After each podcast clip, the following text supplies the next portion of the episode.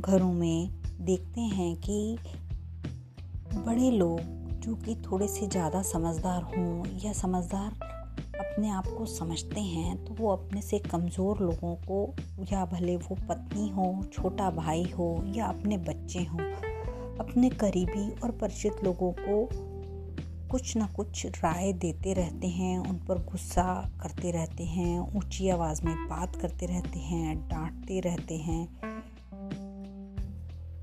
तो क्या वो उसकी बजाय वो उनको कोई अच्छी राय देकर उनकी प्रॉब्लम सॉल्व नहीं कर सकते?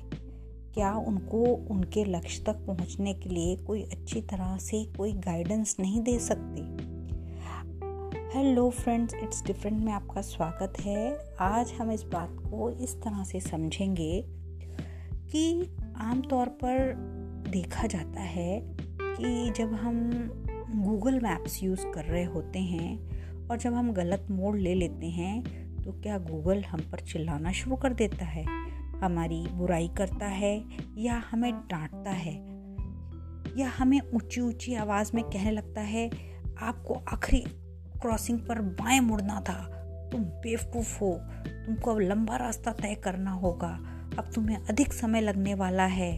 तुम, तुम्हें अपनी मीटिंग के लिए लेट हो जाओगे। तुम ध्यान से रहो, जो मैं डायरेक्शंस दे रहा हूँ, उसको ध्यान से सुनो, ठीक है? अगर अगर हम ऐसी आवाज़ गूगल मैप्स में सुनेंगे तो शायद हम उसको यूज़ करना ही बंद कर देंगे। उसकी बजाय गूगल क्या करता है? सोचो सोचो। गूगल हमें रीरूट करता है। वो फिर किसी और तरीके से, किसी और रास्ते से हमें उस जगह पहुँचने का रास्ता बताने लगता है। वो ये बताता है कि तुम्हारे लिए अब अगला कौन सा रूट तुम्हारे लिए सबसे बेस्ट होगा? कौन से अच्छे तरीके से तुम वहाँ पहुँच सकते हो? इसका मतलब उसकी प्राइमरी इंटरेस्ट उसका क्या है? तुम्हें लक्ष्य तक पहुँचाने में। ना कि तुम्हारी गलतियों के लिए तुम्हें झूठा दिखाना, तुम्हें बुरा बनाना, उसको कभी भी नहीं चाहता। तो ये है सबक उन लोगों के लिए जो अपनी फ्रस्ट्रेशंस अपने एंगर को अपने से कमज़ोर लोगों पर उतारते हैं, अपने बच्चों पर उतारते हैं, अपनी पत्नी पर उतारते हैं, अपने से जो बड़ी पोस्ट पर लोग हैं, वो अपने से अपने जूनियर्स पर उतारते हैं, जो कि गलत है।